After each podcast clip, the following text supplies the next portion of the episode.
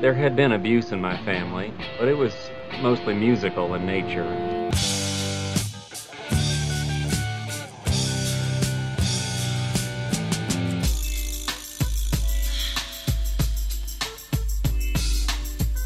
I don't want any of this lover's lament crap.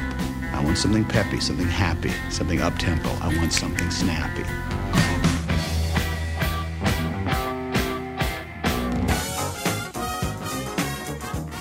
Welcome to Sound Opinions from Chicago Public Radio and American Public Media. I'm Jim DeRogatis, the pop music critic at the Chicago Sun-Times.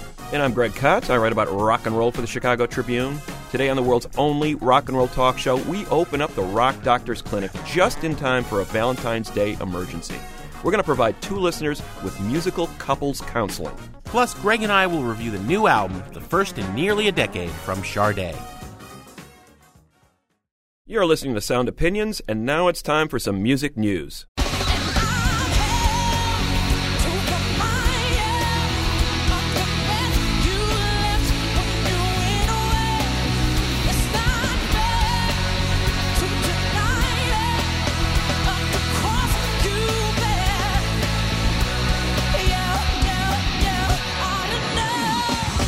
Greg, make no mistake, you and I have two of the best jobs in the world. That's absolutely true every night of the year, except when we are enduring the three and a half hours of torture that is the annual Grammy telecast. The 52nd annual Grammy Awards were broadcast live from the Staples Center in Los Angeles last Sunday. And typical of the big performances on the show was uh, Beyonce doing that uh, version of Alanis Morissette's You Ought to Know. Yeah, Jim, as you said, three and a half hours. We only had nine awards handed out in that three and a half hours. Most of the show was devoted to uh, these bombastic performances. Even though the Grammys purport to be about handing out awards in 109 categories to some of the 1,003 nominees, it's really about those TV ratings, and they skewed heavily towards the pop spectrum, towards the celebrity spectrum. You had these big performances by people like Lady Gaga jumping into a cauldron of fire and emerging with this charred makeup on, and Pink, you know, doing a Cirque du Soleil acrobatic routine while singing. Yeah. to the point where, like, is she singing a song at the same time? But look at that. She's spinning around in midair and, and raining water down on, on the audience, Yeah. you know? So you know, it, it's kind of it kind of left you flabbergasted about well, what are they really selling here? And what they're selling is a TV show that succeeded very well by Grammy standards. Twenty five point nine million people tuned in this year, a huge increase over last year. They barely got twenty million people to watch last year, so they got what they wanted. They got the ratings boost they wanted, but at the same time, I think they sacrificed some of the artistic integrity that they claim to be standing for all these fifty years. Well, their credibility has been eroding ever since they started 52 years ago, Greg. In the in any given year, you can take the winners of the big 4 Grammys, put them in a times capsule, look back later and say, "Really? That was the best album, uh, you know, uh, not the Beatles, not Bob Dylan, not the Rolling Stones." You know, we had that case this year. Album of the year went to this young teen ingenue, Taylor Swift, for Fearless. Song of the year went to Beyonce for Single Ladies, Put a Ring on It. Record of the year goes to Kings of Leon, a rare rock big prize for Use Somebody. And uh, Best New Artist goes to the Zac Brown Band, these country bumpkins. Now, you, you look at, for example, the, the big winners in the Pazz and Jop poll of uh, rock critics across the country, conducted annually by the Village Voice. Their album of the year was Animal Collective's Merriweather Post Pavilion. Phoenix came in number two, Neko Case, followed by the Yeah Yeah Yeahs. You know, really credible artists that I, I think you could put in a time capsule and in 2020 look at it and say, wow, 2009, that was the mark of excellence were some of those artists. Right, and Taylor Swift was not a factor in this year's poll, in part because their album came out in 2008. In general, uh, an, an album that was not critically acclaimed, but yet sold m- mega boatloads of copies. We need to take a good hard look at this Taylor Swift phenomenon, I think, Jim, because she is one of the best selling artists of the last few years. Her debut album in 2006 made her a star at the age of 16. Uh, she took over the country charts at the time. She was kind of perceived as a country performer because she had a few country music signifiers on her records. You know, a little pedal steel guitar, a little bit of fiddle. Coming out of that tradition, not so much of hardcore country, obviously, Lo- Loretta Lynn or what have you, but more out of that uh, 90s superstar mold of Faith Hill and Shania Twain, country crossing over with pop. You know, a suburban girl grew up in Pennsylvania and singing about what it's like to be a high school girl. It's interesting the image that she's put out there. When girls give up their American dolls, they, they look for role models that sort of fulfill that perfect image of what womanhood should be. And I think that Taylor Swift has sort of filled that role. She sings about, you know, here I am trying to be this girl fitting in in high school, and a lot of her young listeners see themselves in these songs. Her last record, Fearless, sold 3.2 million copies, had a, a boatload of singles on it. That was the album that was nominated for Album of the Year. It looked like the way the evening was proceeding that Beyonce was going to run the table, that she was going to win Album of the Year. A veteran artist, she'd been around, it seemed like her year. But instead, Taylor Swift, at the age of 20, according to the National Academy of Recording Arts and Sciences, has made the best album of the last year. So before we get into whether or not this really is the album of the year, as the Grammys have declared it, let's play a track from Fearless. It's called 15 by Taylor Swift on Sound Opinions. Take a deep breath and you walk through the doors. It's the morning of your very first day. You say hi to your friends you ain't seen in a while. Try and stay out of everybody's way. It's your freshman year and you're gonna be here for the next four years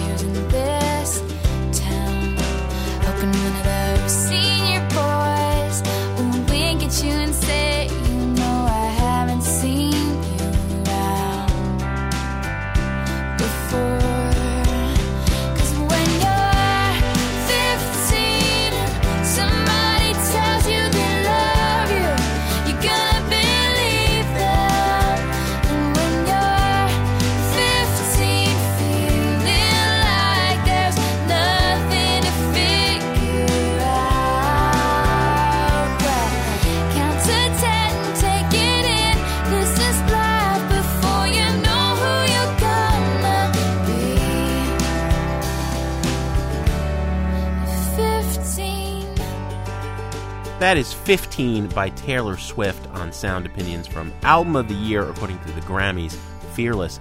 Greg, I gotta say, I agree with Kanye West. He infamously bum rushed Taylor Swift's acceptance speech at the MTV Video and Music Awards to say that Beyonce was robbed. Of the nominees in the category for Album of the Year, yeah, Beyonce was robbed, although I wouldn't have selected either of these records for Album of the Year. Mm. Taylor Swift really bothers me. I mean, you know, I have a teenage daughter who is enamored of her. I don't think that's an accurate portrayal of, of young womanhood. And as a feminist, it just offends me. If she looked like Ida Maria, you know, Yeah. or Bjork, Yeah. I don't think she would have this popularity. She's popular because she's a model. Well, I, I disagree to an extent because 15, if you listen to that song, that is a song where every teenage girl, I think, can see some some of her reflected in it. It's about a girl who is look, you know, entering high school for the first time, and she's standing at that doorway into the next four years of her life, and she's nervous about it, and she's talking about her fears about and also expectations for that experience. So, in that respect, she is addressing a very large and now loyal audience that sees some of themselves in her songs. But but but in an age of auto tune, she is remarkable for how flat her singing is. The girl cannot sing at Well, all. as she proved uh, on the Grammy Awards night, it was kind of embarrassing that duet with with Stevie Nicks, and you know people came back from that saying, "Well, she's pretty shaky, and maybe it was just a bad night." Well, no. Every time I've seen her on a nationally televised award show try to sing, it's been pretty flat. It's she been was pretty horrible poor. on Saturday Night Live. Nothing against her per se. I mean, at, in time, she may develop into a, uh, a credible artist. Right now, she is one of those tweener artists that's bridging the gap between your passions as a, as a young teenager, getting into music for the first time, and more serious and mature artists who are, are fully developed. She's not there yet. And for the Grammys to say that this is the album of the year, this is representative of the year 2008 2009 as the highest artistic achievement of that year is pretty darn ludicrous. Tell me about pandering to your young fan base. Talk to me about pandering to your audience ratings, but don't don't tell me that that's the album of the year. Well, you know, the Jonas Brothers were, were more creative than the Beatles as well.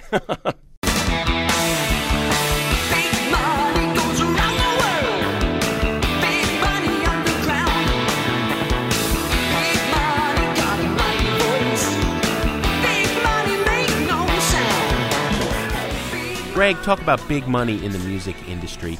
We broke the news last week that Assistant Attorney General Christine Varney had held a press conference to announce that the Department of Justice was going to approve the merger of the biggest national concert promoter, Live Nation, with the monopolistic ticket broker, Ticketmaster. The fallout is uh, is shaking the entire music industry, every corner of it. We reached out to Live Nation numerous times and, and were ignored. However, Seth Hurwitz is a concert promoter who uh, testified on Capitol Hill in front of the U.S. Senate last February when the hearings began about this merger. He owns the 930 Club in Washington, D.C. It's one of the most historic rock clubs in America today. Uh, he has a company, IMP Productions, that promotes concerts throughout Washington and Baltimore. He books the Merriweather Post Pavilion in Maryland, and he's the force behind the Virgin Mobile Festival at Pimlico in Baltimore. We wanted to get the perspective from him of the independent concert promoter going up against this new behemoth, Live Nation Ticketmaster. Seth, welcome to Sound Opinions. Thanks. Well, so the Justice Department says indie promoters out there, don't worry. We're going to create this firewall whereby if you, Seth, use Ticketmaster to sell tickets to one of your promoted concerts, the rest of Live Nation that competes with you to book that same artist will not have access to that information. Do you take any confidence from that? That's a joke. Let, let me explain how it works, okay? Sure, please do. I'm do. a promoter. Let's supposing I have a ticketing division and I'm supposed to have this firewall. Probably in the same building. A dramatization of it. It's like this. You ready? mm-hmm. Hey, how's their Springsteen show doing? Hey, what do they have going on sale this week? Ah, what have they held for next week? Okay. That's that, it, that's how it's defeated. Yeah, I mean, it's right. like you got to be kidding me. Here's the whole point. Okay, is that if it's enough of a concern for them to say that there needs to be a firewall, then why did they allow this in the first place? Well, the attitude I was getting from the Justice Department when I was talking to them is that they couldn't stop this. And, and this is uh, not true. Okay? I was told we couldn't stop this, that it's better to let it go through and regulate it. First of all, they're the only ones saying they couldn't have stopped it. And they threatened to stop it unless they had these restrictions put in. If they threatened to stop it, that means they were going to go through with their threat. What changed? Well, you know, I was told it's because we didn't think we could win. Uh, if you're saying that's the only issue here, and it's a matter of you know legally whether you'd win or not, then why did you just spend 11 months wasting all of our time asking what we think of this? we now have this super vertically integrated company that is basically has its uh, feet, hands, and entire body up to its neck in every aspect of the record industry, the music industry right now. Most tellingly, the fact that they were not asked to divest themselves of their management company, Frontline Management, which is managing bands like uh, Van Halen, Fleetwood Mac, more than 200 major acts. Could you address the implications of that uh, and, and the effect The whole play is about taking control of the industry, and you know you can call their bluff on this very easily because all you have to do is turn to them and say, "Fine, you guys can merge. You say you have all these synergies planned and, and all these ways that this is going to help each other. You can merge if you don't promote the bands you manage. You can merge if you don't do entire tours, you know, where everyone has to play for you at every turn. Call their bluff and watch how fast they say, "Oh no, well then forget it." Right, or they could have. Uh, they own 140 venues. They could have been required to divest. They know those. what they're up to. They know exactly what they're doing, and who can blame them if they can get away with it? Right. Right. Well, I mean, listen, if I could run the world, great. You know, until someone stops me. Well, so they're running they're running the world, Seth. I mean, that's the implications of what you're saying. They are here. running the world, and the idea, uh, first of all, that you can trust them to run it in the interest of the public. Well, let's look at what these uh, what just came out in the last week. The settlements that the two principals, Michael Rapino and Irving Azoff, got for making the deal happen. Now they're gonna they've lost hundreds of millions of dollars, you know, in the last few years, and and yet these executives are, uh, you know, another one of these headlines where the executives are taking millions of dollars while their companies are tanking. There's a fellow named Robert Sillerman bought all the different promoters and made them one company. with SFX in the late Uh, '90s. yes, and his claim was synergy, Yeah. economies of scale, etc. And what did he do? He rolled it up. He sold it to Clear Channel. He made his hundred million, and we haven't heard from him since. But at the time, he was claiming to have the music business interests at heart. Seth, your company, IMP, is one of only a handful of independent regional concert promoters left in the country. Uh, there are a few in New York, Chicago, New Orleans. But but what about IMP? Are you going to be okay? Are you going to be able to stay in business against Live Nation? That's what this is about: is to finally close all the doors. And you know what about me? Uh, I mean, I've survived this far. I'm in a little different boat from those other guys you mentioned. Those other guys uh, used to promote arena acts all the time, which is not really what I do.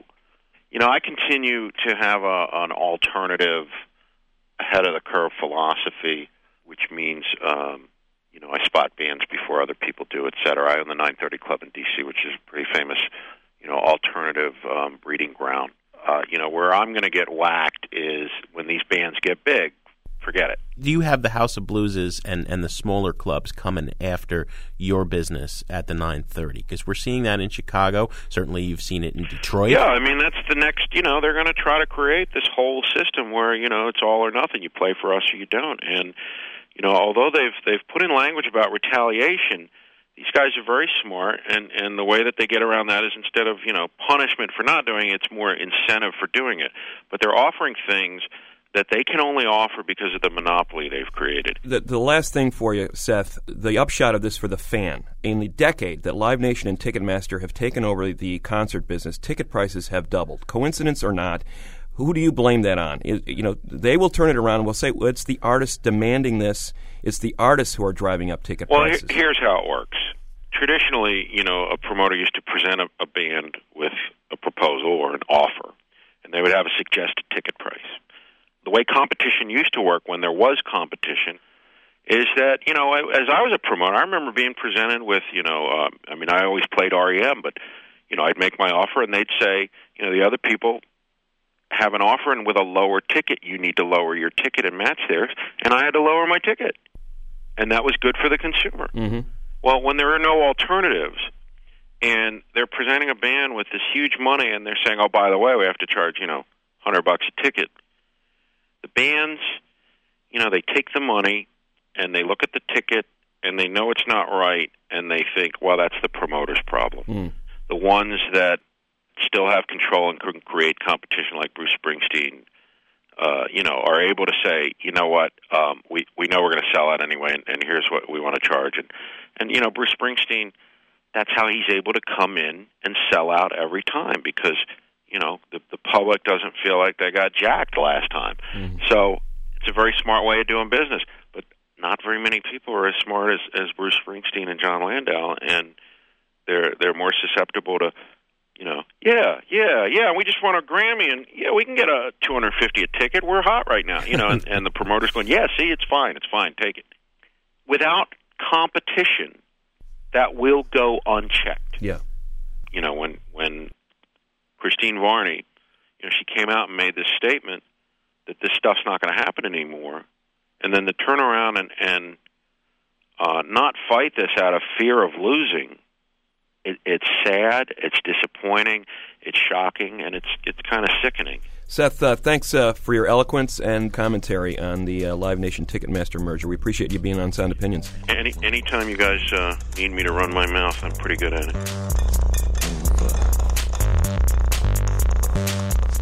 Coming up on Sound Opinions, Greg and I put on our lab coats and become the rock doctors. We'll help a couple in need of musical therapy. And later on, we have a review of the eagerly anticipated new record by Sade. That's in a minute on Sound Opinions from Chicago Public Radio and American Public Media.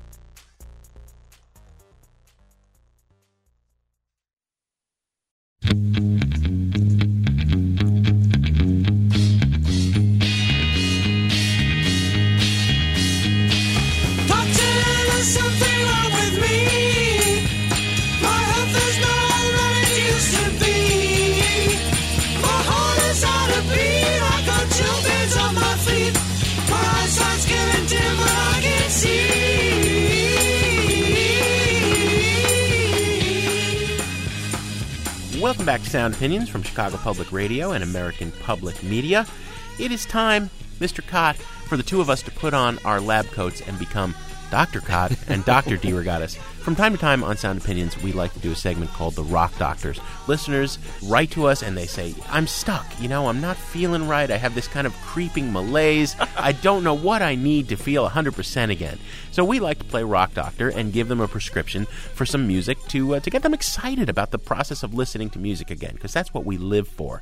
With this particular pair of patients, they're a couple, and that seemed fitting because it's uh, Valentine's Day is coming up, right, Dr. Kot? Yes, uh, Jim. Kelly and Andrew are a young couple from Chicago, just starting out together, and uh, they have a major obstacle in their relationship. Everything seems to be going swimmingly, except for their ability to agree on some music that they both can love. So we thought we've got to help this couple out. Let's welcome them to the show right now. Andrew, welcome to Sound Opinions. Thank you so much. And Kelly, you are there as well. Welcome to the show. Thank you. All right, this is the second couple I believe we've done, Dr. DeRogatis. Uh, this is a tandem patient group here, and we have a, a, a mutual problem here. I, I feel very daunted whenever we deal with couples because I feel like a relationship is hanging in the balance based on what kind of prescription we're going to give. I actually feel like Dr. Ruth, but that's that may be an unrelated problem. you, yeah, you're looking like Dr. Ruth today. It's a very nice dress you have on. By Thank the you. way. Why don't you guys chart for us what brings you into our office? Well, the problem is Kelly. no, actually, the problem is uh, is probably more me. I have an incredibly vast musical spectrum. Kelly's is a bit smaller, I'd say. I have my music that I've been listening to since high school and flowing into college, and I just once I got into grad school, I kind of stopped listening to the radio, so I stopped listening to new music. Just uh, not to ask you your age, Kelly, but but rough time frame. I'm 25, but a lot of my musical influences are from classic rock. The '70s. Gotcha. 70s. Okay. And and and Andrew, you say that with some disdain. So I take it you're not you're not. Uh, Well, I mean, the decade itself doesn't hinder me. Um, It's the fact that I don't listen to Bob Dylan from the 70s. I listen to Queen or Journey from the 70s. So you- you're you're a radio girl. I mean, you you listen to music that was on the radio that was popular at the time, and there were certain songs and bands that you liked from those eras. Right. yeah, she likes uh, bar music, stuff that you'll hear in a bar over and over and over again, Mm-hmm. like Bon Jovi and and Journey is a great example, I think. Mm-hmm. You know, they always play that that one Journey song, and everybody starts singing and pumping their fists in the air like it's the first time they've ever heard that song before. Just a small town girl living in a lonely world. She took the midnight train going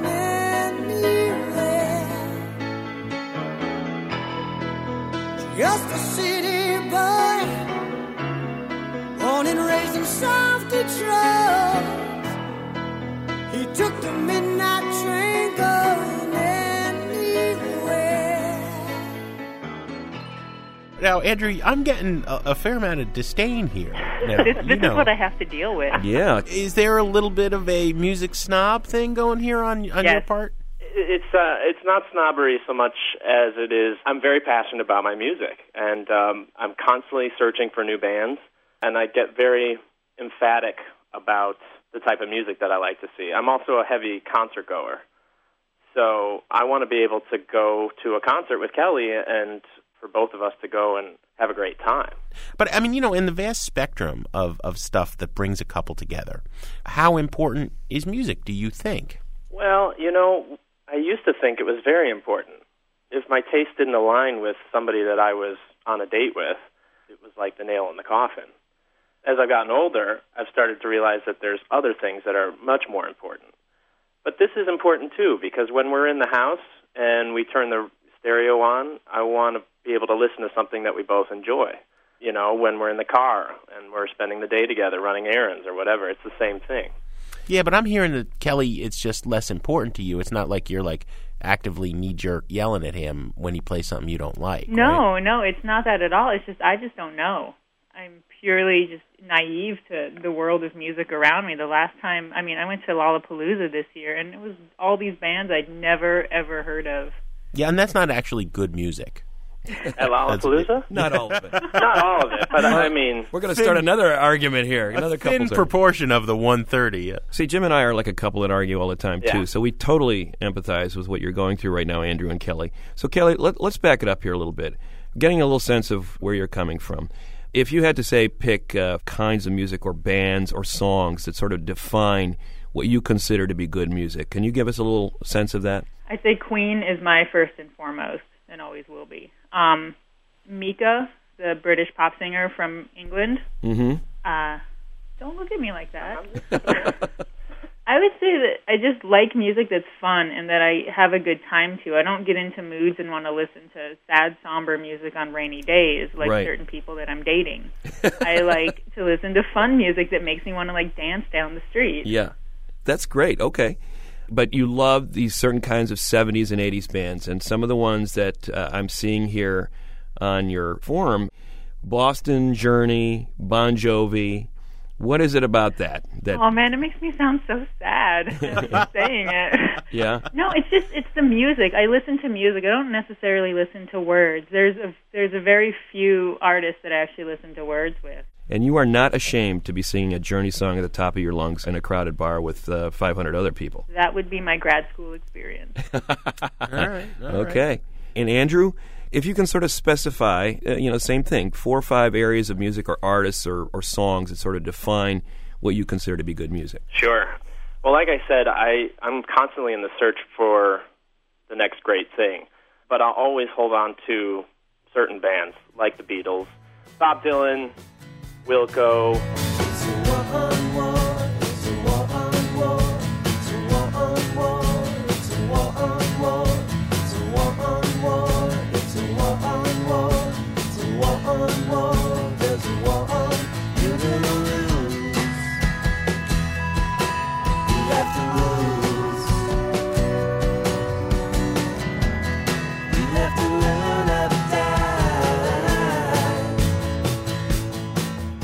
I love lyrical singer songwriters that can also construct beautiful melodies. All right, so what I'm hearing is that you want a little bit of intelligence and a little bit of depth into whatever it is you're hearing. Yeah. Yeah. Yeah, and also great production.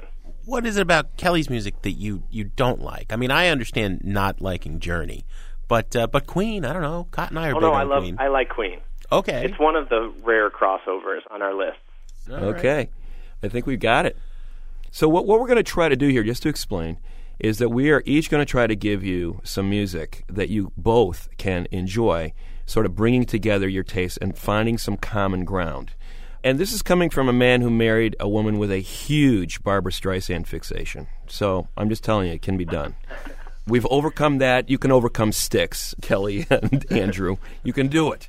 And what I am going to suggest is a band that I, I think references some of those 70s and 80s bar bands that Kelly so dearly loves and that Andrew so quickly dismisses, and yet brings some huge elements that Andrew loves, in particular the love of the Beatles, the love of some perhaps surprising depth in what's going on in the lyrics. I'm going to recommend the latest Cheap Trick record, and it is called The Latest. A band with a pedigree that goes back to the 70s and 80s. You probably heard The Flame on about a million jukeboxes around the world.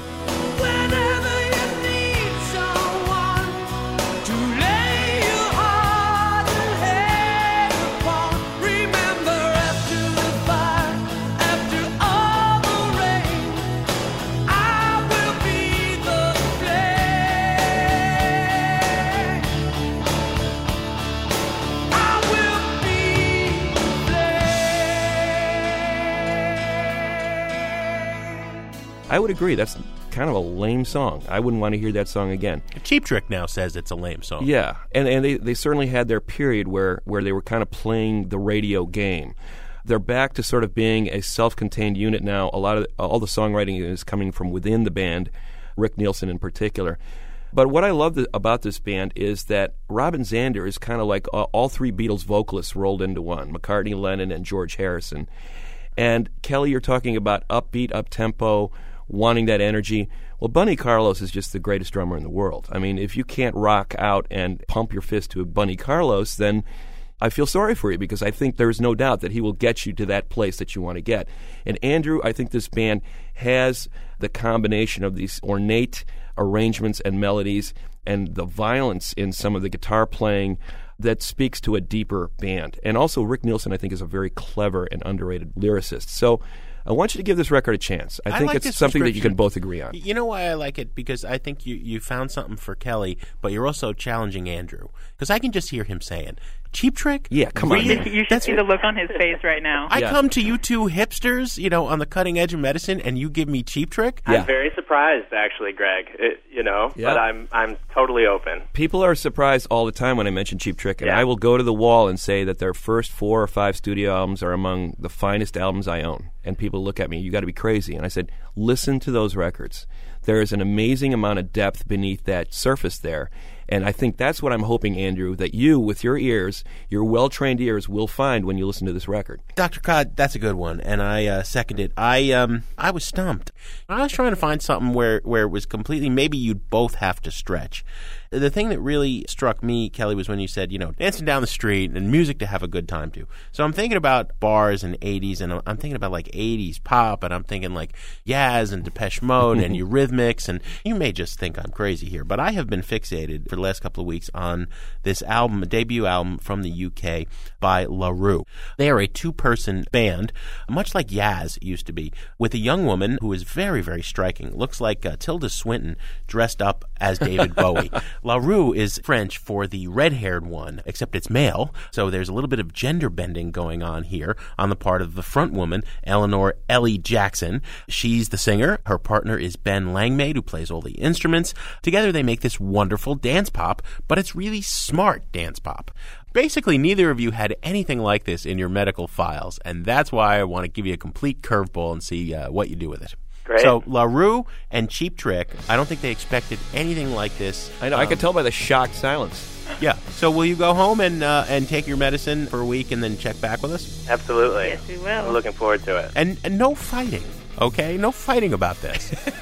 you can have a spirited, uh, enthusiastic discussion, but I don't, you know. You'll find out next week if only one of us is talking to you. Oh, okay. That'll be the good sign. Well, we'll put it to the test.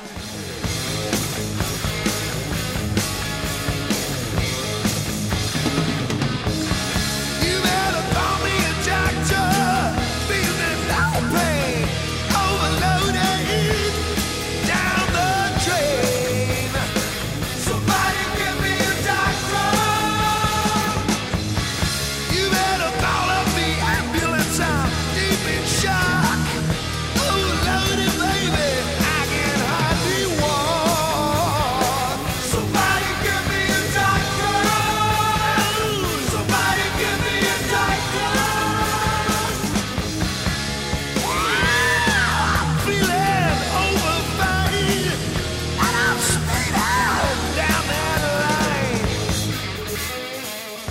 All right, let's welcome Kelly and Andrew back to the show. Welcome back, guys. Thank you so Thank much. you. It is a week later, and we trust that you've been taking your prescriptions.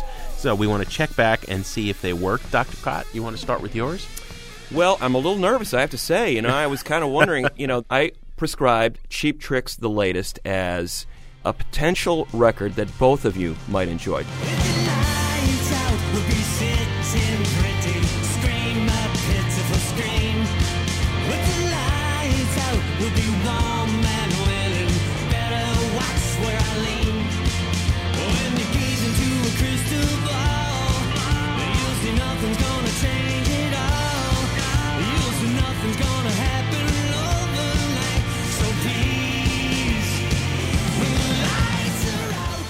So, uh, Kelly, why don't you tell me what your reaction to it was first? Well, what's so funny is that immediately after we got off the phone with you guys last week, we pulled up a couple of the other cheap trick stuff from their earlier days. Yeah. Kind of rocked out to that in a really cheesy way. um, but I understand why you did it, but, you know, I don't really listen much to lyrics, but I could not help notice how bad I thought the lyrics were for the latest album. Really? I really thought that they were just like cliched, like I'd heard them all before by bands who had done it much better.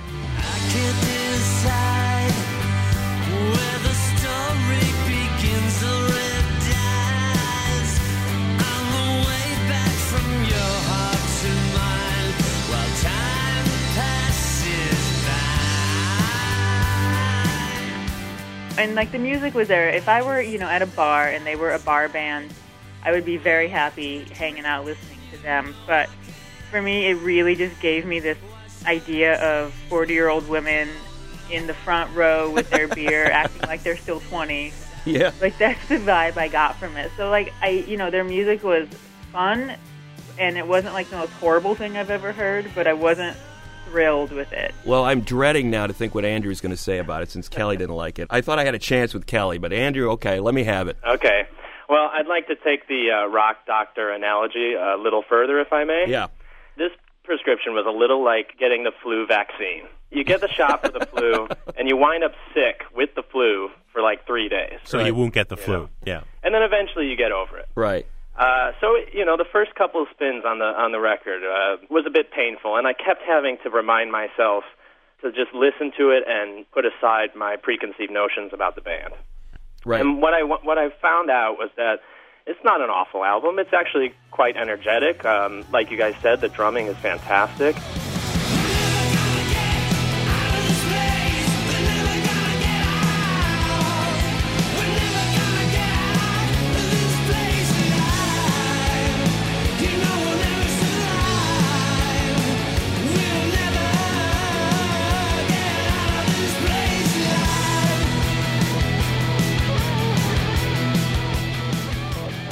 And I give props to these guys for putting out a heavy power rock album at their age, you know. I really, really do, and I and I do respect their place in musical history. Right. Um, I You just also don't wanna listen to lyrics them, be yeah. a bit cheesy and and overblown. Yeah. But you know, I found some elements of uh, uh, George Harrison and uh, that song "Closer," the ballad of Bert and Linda.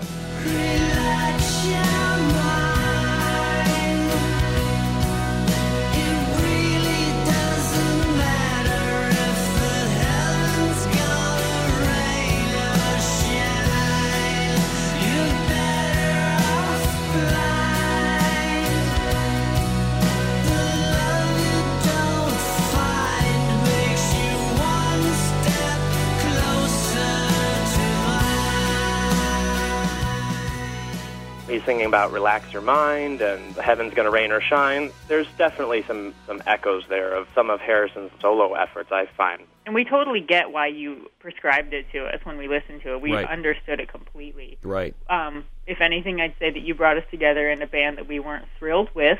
You know, I'm thinking about it and I go, that's kind of a triumph in its own way, in a perverse way. Unintentional, but uh, nonetheless. I think, Dr. Kot, you had a patient walk in to your, your office with a steak knife in their eye, and you told them, you really got to lose some weight. It's just like, you know, what. Hey, you know, I've been betting a thousand so far. I'm going to get one wrong once in a while. You know? It's true. I've gone down in flames and been sued for malpractice uh, more often. So let's shift over to La Roux.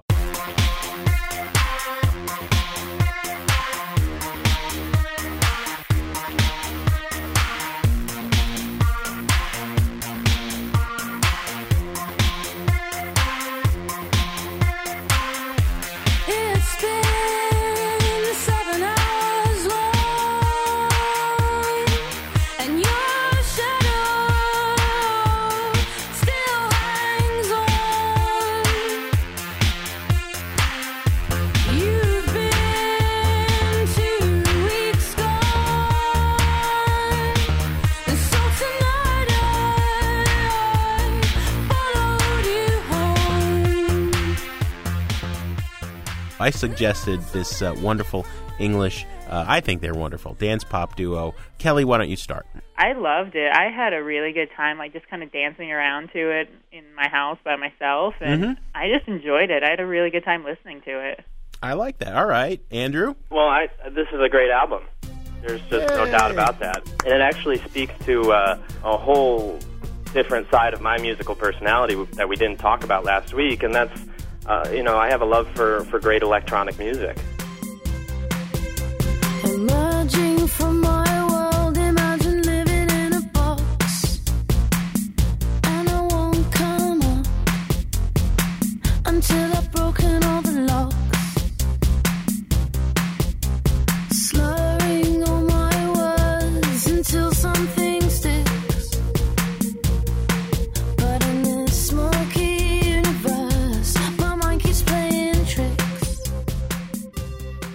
And I think that this group is following in the footsteps of the great Bjork, but also, you know, keeping up with contemporaries like uh, St. Vincent and Florence and the Machine. Yeah. I thought it was uh, a really exciting album. I think that this is a, a duo that is making a statement, you know, that they're artists and they have something to share with us. And I figured that if Kelly really liked it, then that's like, okay, yeah, I, I like it too. yeah, you know, it was it was funny. We put that first track on, and both of us we sort of lit up. You know, we looked at each other and we were like, okay, okay, and and the album just keeps going from there. We both really enjoyed it a lot. We can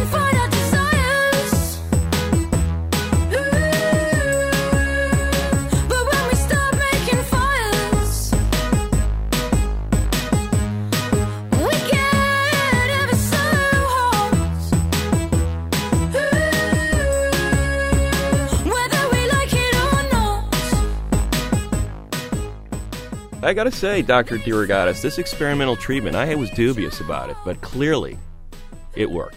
Excellent. So, Kelly and Andrew, I'm sad to say that I won't be seeing you at the next Cheap Trick show, but we're very, very happy that Dr. D here found something that you both can agree on and feel confident that the relationship can now flourish the way it was always meant to be. Absolutely. Thanks so much. Uh, we can't wait to uh, catch La Roux in concert next time they come back in town. And happy Valentine's Day, Kelly and Andrew. Thank, Thank you so much. You too. You guys, uh, you know, you guys share the love with each other. We always do. All right, bye Bye bye. I loved a girl once beyond compare. She saw inside me and gave me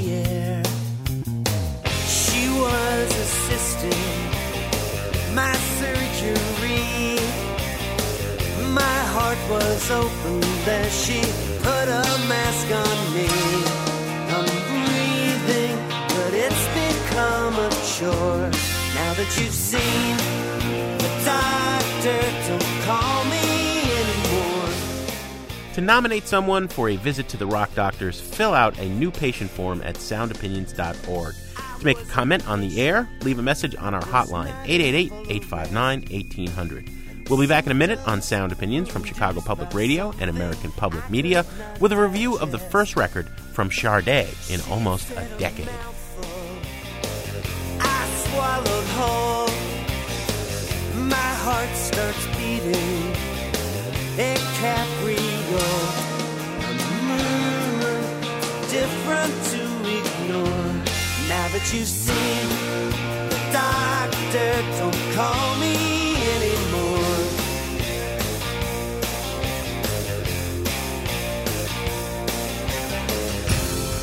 I underwent and it smelled of a wild goose chase. Then I saw your face upside down.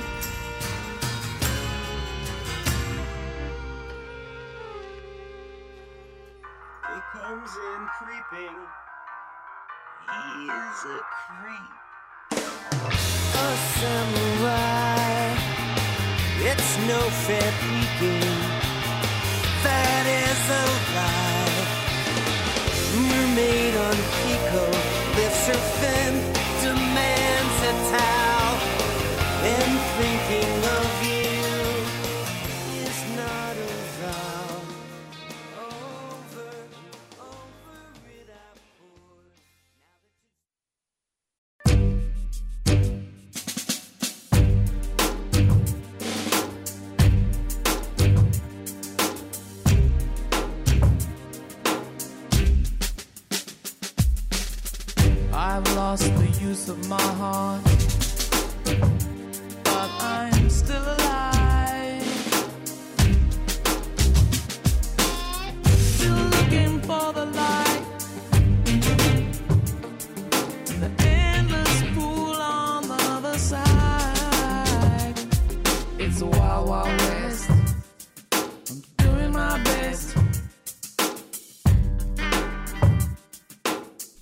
back to Sound Opinions from Chicago Public Radio and American Public Media. That is Sade with the title track of her new album, Soldier of Love. Greg, I think a lot of people think Sade, and it is pronounced Sade, although it's spelled S A D E, and they think the Reagan Thatcher years. you know, it's like wow, time warp. And she was the queen of quiet storm R&B from the mid 80s through the early 90s. Born in Nigeria, raised in Britain, Helen Folasade Adu has been missing from the pop world for nearly a decade. Her fifth album, Lovers Rock, came out in November 2000. People have been like, where is Sade? And I should note, like PJ Harvey, Sade is the name of the band as well as the name of the singer. She's been doing a lot of living during that downtime. She was married in Spain. That ended. She was in a relationship in Jamaica. That fell apart. She had a child. And now she is living in the English countryside with uh, a true love, apparently a former Royal Marine, raising her daughter and returning to music with the key players who made all of those hits with her in the 80s and 90s. She really defined that era with songs like Smooth Operator and Hang On to Your Love and The Sweetest Mhm. Taboo. It was a very mellow, sultry, seductive sound. This was make-out music made with real instruments, minimally arranged, and that uh, sultry voice of hers. A lot of people, you know, always said, well, this is a conservative artist. You know, it kind of epitomizes those then new CD players that people were drinking cappuccino or sipping Chardonnay and listening to Sade. But there's a lot of soul in this woman. You know, it was Yeah. always her approach to romance was a very personal one. And if you really took the time to listen, this was a distinctive artist. Now, Sony Epic, her, her record label, is very excited about this record, a mega push, unlike anything we've seen since Susan Boyle. They think there's this new market out there of older listeners who want mature music. We're going to give our thoughts about Sade, but let's play a track from Soldier of Love. This is called Moon and Sky on Sound Opinions.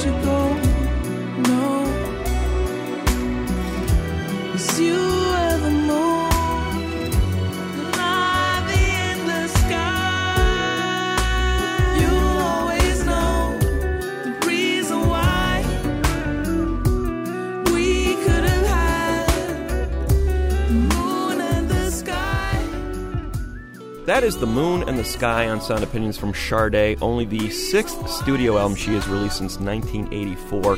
Uh, she takes her time about everything, you know, when whether it's releasing albums or, or singing a song. Nothing seems to hurry this woman, and, and it is a sound all its own. You listen to this record from a distance, Jim, and you think, you know, it's the girl from Ipanema walking down the beach, and it's Mhm. kind of mellow and it's pretty. But you probe a little deeper, you get a little closer to the music, and you realize that there's a lot of melancholy and a lot of turmoil bubbling through this music. She, she's a woman who's lived a very full life. It's not just all about music for Sade, and she brings what she has lived into her music these regrets, the heartbreak, the loneliness, occasionally the despair that creeps into this music and gives it some resonance. You are the blood of me, the harvest of my dreams. There's nowhere I can find peace, and the silence won't cease.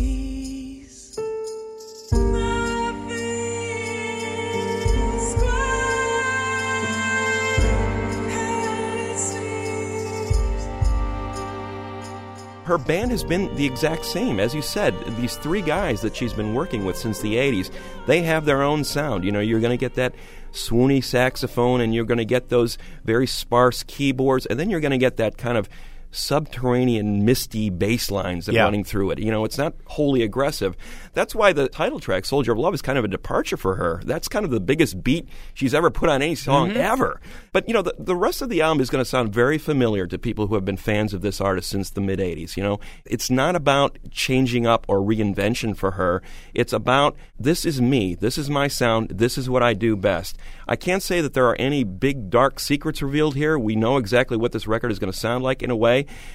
But the fact that she took 10 years off and that this record is being put out now, it's kind of a welcome return.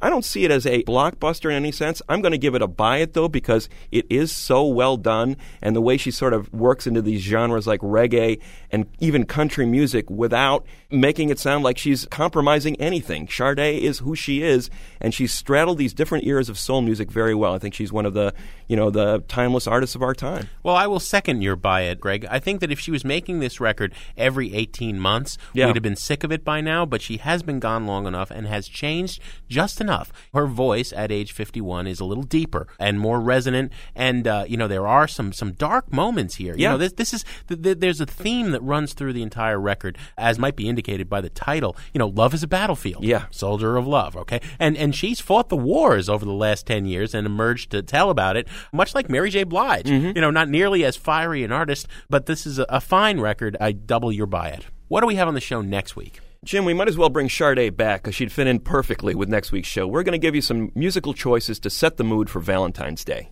Greg, as always, we have some thank yous to say on the way out. Sound Opinions was produced by our team of Jason Saldanha and Robin Linn, monopolistic themselves, but lovable. And our executive producer and fearless leader is Torey Southside Malatia, a man who was so excited about the return of Sade, he took the whole week off to be with this new album.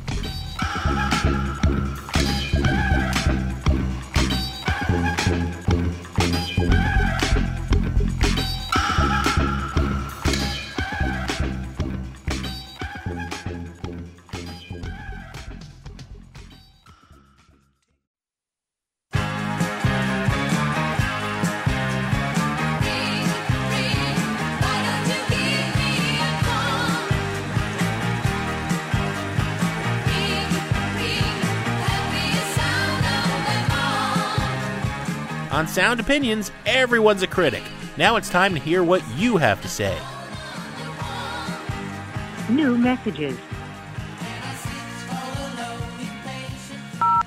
I'm Drew from Memphis, Tennessee. Uh, I just wanted to thank you for mentioning the passing of Jay Reatard in your news segment. I discovered Jay a couple of years ago during his Matador singles period, and of course, I heard about him around town. Um, his album Blood Visions and his Matador singles record are terrific, but his latest album, Watch Me Fall, is amazing.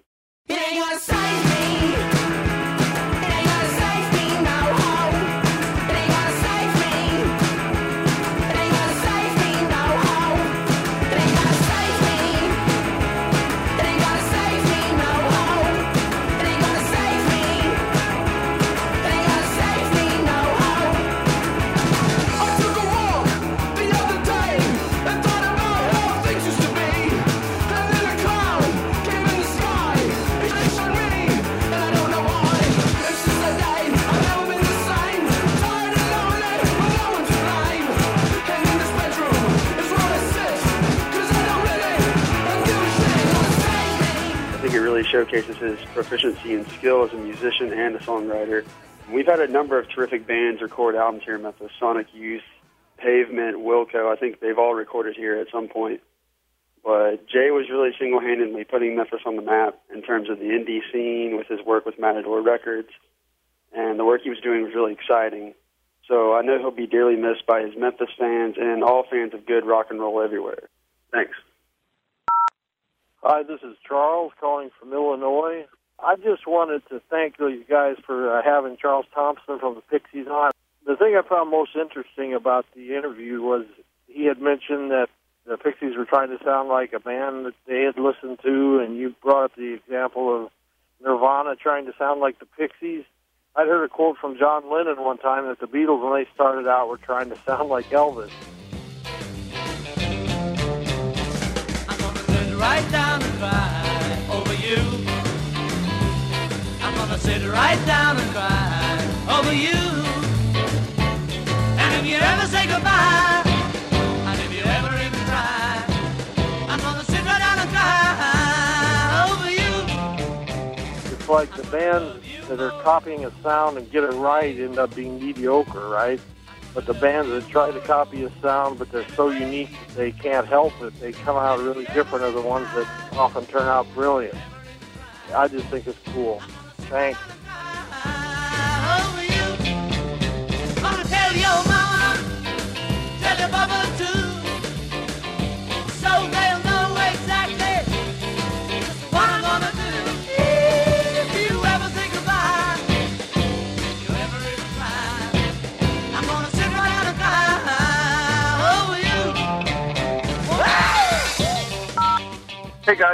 Joe from Westchester. Love the show. Listen to the podcast every week. Just listened to this week's and heard Greg's Desert Island Disc. Never thought I'd hear a thousand homo DJs on the radio unless I was playing it through my stereo. And I just wanted to suggest maybe uh, do an album dissection of Ministry or uh, Revco or uh, or any of Jourgensen's stuff, or even get the man himself in, in the studio. Uh, definitely underappreciated label and scene. So uh, definitely a ton of influence, but hasn't always gotten its due. Thanks. Love the show.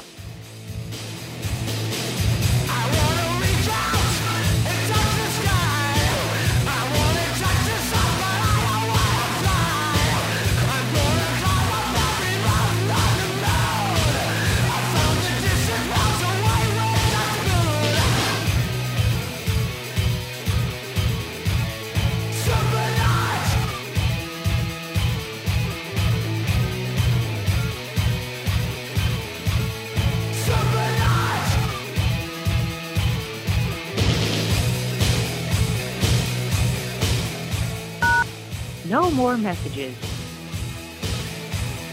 To give us your opinion on Sound Opinions, call our hotline 1 888 859 1800. We'll be back next week with Sound Opinions from Chicago Public Radio and American Public Media.